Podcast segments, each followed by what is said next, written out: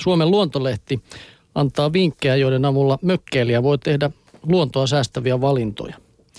Ensinnäkin vaihda aurinkovoimaan. Aurinkopaneelien hinnat ovat romahtaneet. Saksassa aurinkopaneeleita on jo asennettu enemmän kuin tuulivoimaa. Sähköttömällä tai kaasujääkaapin mökillä paneelijärjestelmä on hyvä vaihtoehto pieneen sähkön tarpeeseen. Käytä polttopuuta. Suomessa käytetään mökeillä lähes puoli miljoonaa kiintokuutiometriä polttopuuta vuodessa. Sama määrä energiaa öljynä tai sähkönä vastaisi suunnilleen 100 000 auton vuotuisia päästöjä. Polttopuuden teko onkin todellista ekotyötä. Sitten mietitään, pitääkö olla vesivessa vai kuiva käymällä. Perinteinen huussi on mökillä usein paras vaihtoehto. Huussi tarvitsee huoltoa eli jatkuvaa kuivikkeen lisäilyä. Kuivikkeeksi sopii esimerkiksi hake ja kuorike. Kalkkia ei suositella lisättäväksi huussiin, sillä se haittaa kompostoitumista ja vaarana on käymäläjätteen ravinteiden karkaaminen vesistöön.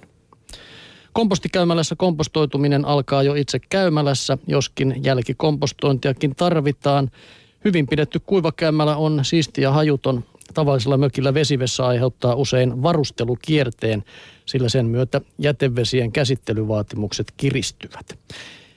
Äläkä osta turhia koneita, mieti tarvitseeko mökillä todella ajettavaa ruohonleikkuria tai lavamönkiä. Näitä on alkanut näkyä yhä enemmän. Lavamönkiä voi painaa yli puoli tonnia. Usein sillä ajellaan varsin vähän, mutta sen valmistukseen on kulunut paljon energiaa ja arvometalleja. Ja sitten vielä lopuksi kehotetaan muistamaan mökkipihan muut asukkaat. Luonnonystävän mökkipihalla on villejä alueita, joiden kätköissä esimerkiksi siili viihtyy. Osin luonnonmukainen piha tarjoaa pönttölinnuille ruokailukohteita, ehkä joillekin linnulle myös pesäpaikan. Ja nurmiko voi jättää leikkaamatta tai ainakin lykätä leikkausta niin, että luonnon kasvit ehtivät siementää. Tällöin voi paikalle putkahdella matalia luonnonkasveja, kuten rohtotädykkeitä ja maahumalaa. Ja risu- ja lehtikasat ovat luonnolle tärkeitä.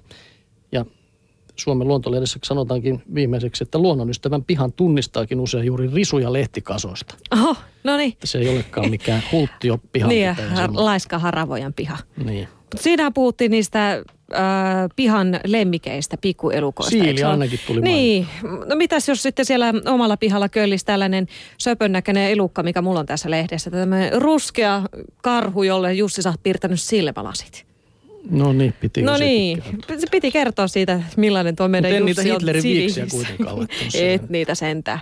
No mutta luonto-ohjelmat demonisoivat petoja, kirjoittaa maailman kuvalehti. Televisiokanavien luonto-ohjelmat vahvistavat katsojien stereotypioita pedoista pelottavina ja verenhimoisina sen sijaan, että ne pysyisivät totuudessa.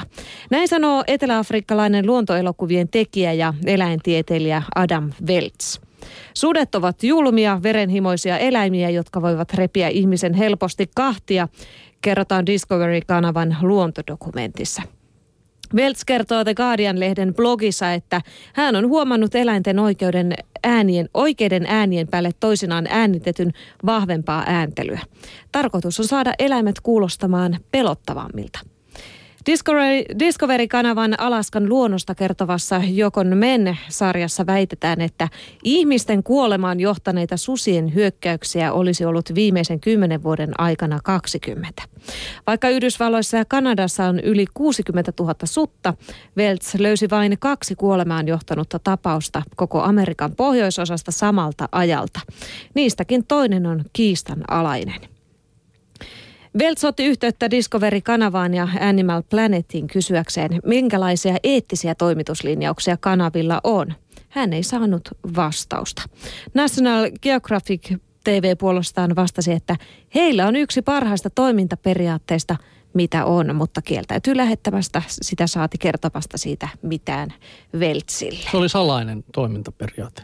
Kyllä, se oli erittäin salainen toimintaperiaate. Tuo oli kyllä tuo, että äänitetään. Mä muistan, että se ei ollut ehkä luontodokumentti, mutta ainakin joku elokuva, missä tota oli niin rauhallisesti käyttäytyvä, mikä eläin se nyt olikaan, mutta hirveä ärinä oli laitettu sitten siihen jälkikäteen päälle. Ei se kyllä vetää uskottavuutta, oli... mutta ootko muuten nähnyt niitä YouTube-videoita, kun siellä Ranuan eläinpuistossa se herra käyskentelee karhujen kanssa samassa häkissä ja ne karhut syö hunajaa tämän miehen kädestä.